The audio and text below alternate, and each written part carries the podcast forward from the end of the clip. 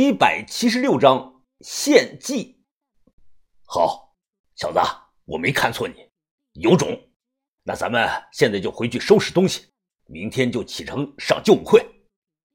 我脸色一变，忙说：“我又不去，叫我干什么？什么？你刚才不是说了都随我吗？感情你是在放屁呀？你！”石无常的眼珠子都瞪出来了。我笑着说。呵，你别急啊，我话还没说完呢。我的意思是，随你怎么说，我都不会去的。哎，你想想看啊，我的武功一般，万一打起来，我不但帮不了你，甚至还会拖你的后腿。二来呢，我这两天刚好有事儿，脱不开身。史无常冷哼了一声，哼，扯淡！我看你啊，就是胆小如鼠，贪生怕死，你就是害怕谢疯子，所以才不敢上救会的。嘿，我会怕他？你别开玩笑了，你！我早就不是当年那个任人拿捏的小屁孩了，我根本不怕他的。哎，就算他现在站在我面前，我也敢扇他两个巴掌。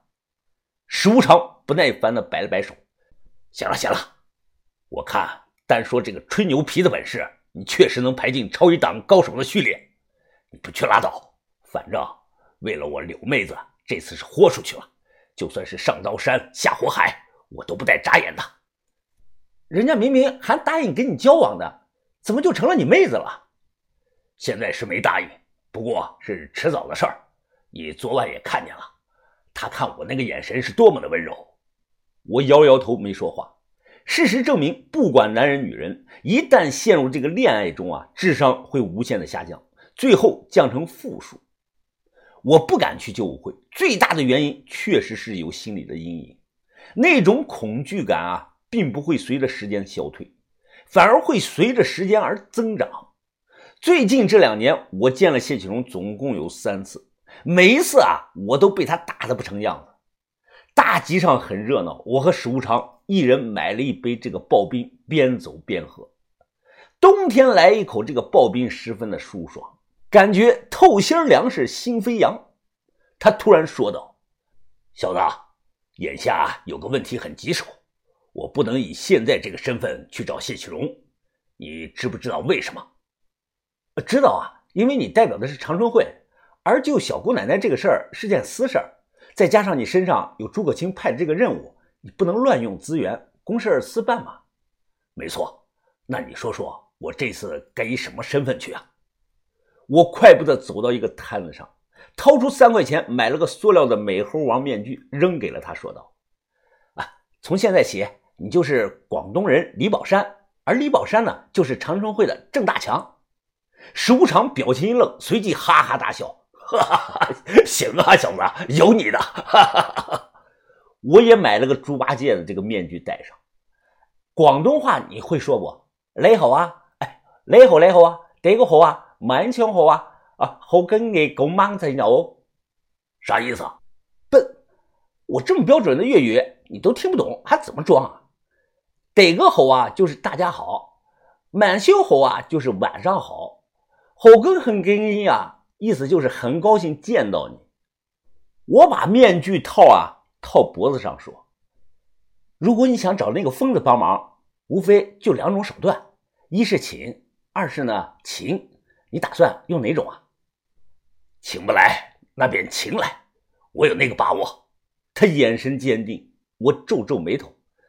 咱们行走江湖的得多动脑子，武力并不能解决一切的麻烦。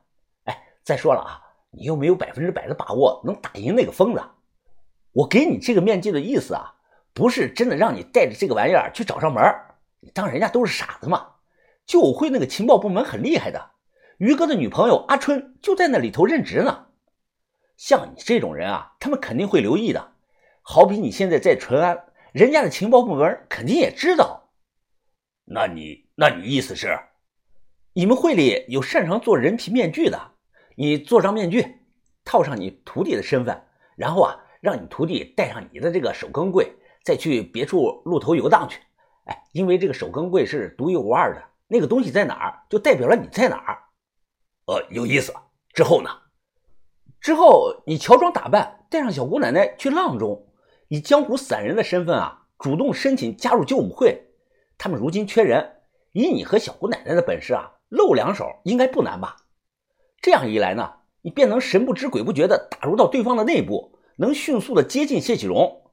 哎，到时候啊，你可以先旁敲侧击地打听这个治病之法。如果这招行不通，你可以暗中给谢疯子下这个小乾兰寺特制的迷魂药。到时候还不是问他什么他答什么吗？再退一步讲啊，万一你的身份暴露了，等消息传出去，长春会一定会认为你是乔装打扮去刺探情报的。哎，你这种行为是忠心可嘉，何错之有呢？所以啊，长春会那些高层们一定会想尽办法向旧会施压，把你捞出来的。如此一来，成功了，你的目的便达成了。哎，失败了，你也能得到这个会里的器重，这是一箭双雕，你已经立于不败之地了。史无常一听，面露震惊，他显然没想到这种计划，他原本想直接硬打上门的。我接着又说：“我之所以让你带上小姑奶奶一起去啊，这就是第三雕了。”什么？竟然还有第三雕？石无常更加的震惊。当然了，我指着前方不远的柳川鱼，小声的说：“第三雕呢，就是他。此去行程千里，一路上风餐露宿的孤男寡女机会很多的。”至于最后能不能吃到一口热乎的雕肉，那就要看你这个射雕的准不准了。一口气说完这些，我吸了口刨冰。小子，受教了。如果我和柳妹子能平安回来，那我这辈子欠了你个大人情。石无常冲我抱拳，我忙还了一礼，开口说道：“哎，不敢当。现在还有个关键的问题，你得想办法说服他跟你走才行啊。他的态度你也看到了。”完全不把自己的命当命，那是破罐子破摔啊！没错，那你有什么好办法？我靠，你能不能自己试着动一下脑子？啊什么招都让我替你想啊？哎，那是不是将来等你结婚了，我也替你洞房啊？石无常笑了笑，挠了挠头，武力我行，但智谋这块啊，并非我擅长的东西，我可连一天学都没有上过呢。我无语了，这跟上学有毛的关系啊？我看你啊，就是以前吃屎吃多了，把脑细胞都给熏死了。哎，你别说这个，我已经不吃屎了。你真戒了？你打算以后不当个美食家了？呵，为了抱得美人归，我不戒也得戒。哎，你没发现我这两天都瘦了吗？哎，吃什么都感觉嘴里没有味道，身上也提不起力气。我笑着说：“ 正常，哎，就跟那个戒烟一样，我也戒过好几次。”一下断了，肯定会有这个戒断的反应。要不你试下用别的东西替代一下，看能不能感觉好受点呃，用什么？用用咖喱，哎，咖喱饭。你想想看啊，那个玩意儿看起来是不是颜色暗黄，层次分明，连汤带水的？里头啊再加上点这个玉米粒，更好了。哦，哎，可以，你这个主意不错啊，回头我试试。又逛了一会儿集会。我突然被这个一个说评书的摊子给吸引了。这年头能在大街上见到这种说书摊子的机会很少，周围不少人在听。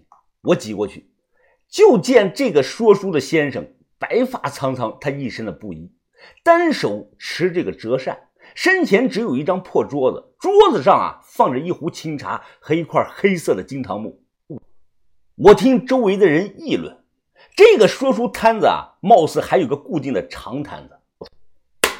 啪的一声，金堂木一响，只见这个老头唰的打开这个扇子，声音洪亮的说：“列位看官，那今天咱还书接上回，就讲一讲宋军攻打清溪县，方腊逃回龙洞中。”好好，人群中纷纷鼓掌叫好，我却听得心中一惊。龙洞，那他娘的不就是东山石窟深处的那个热地洞吗？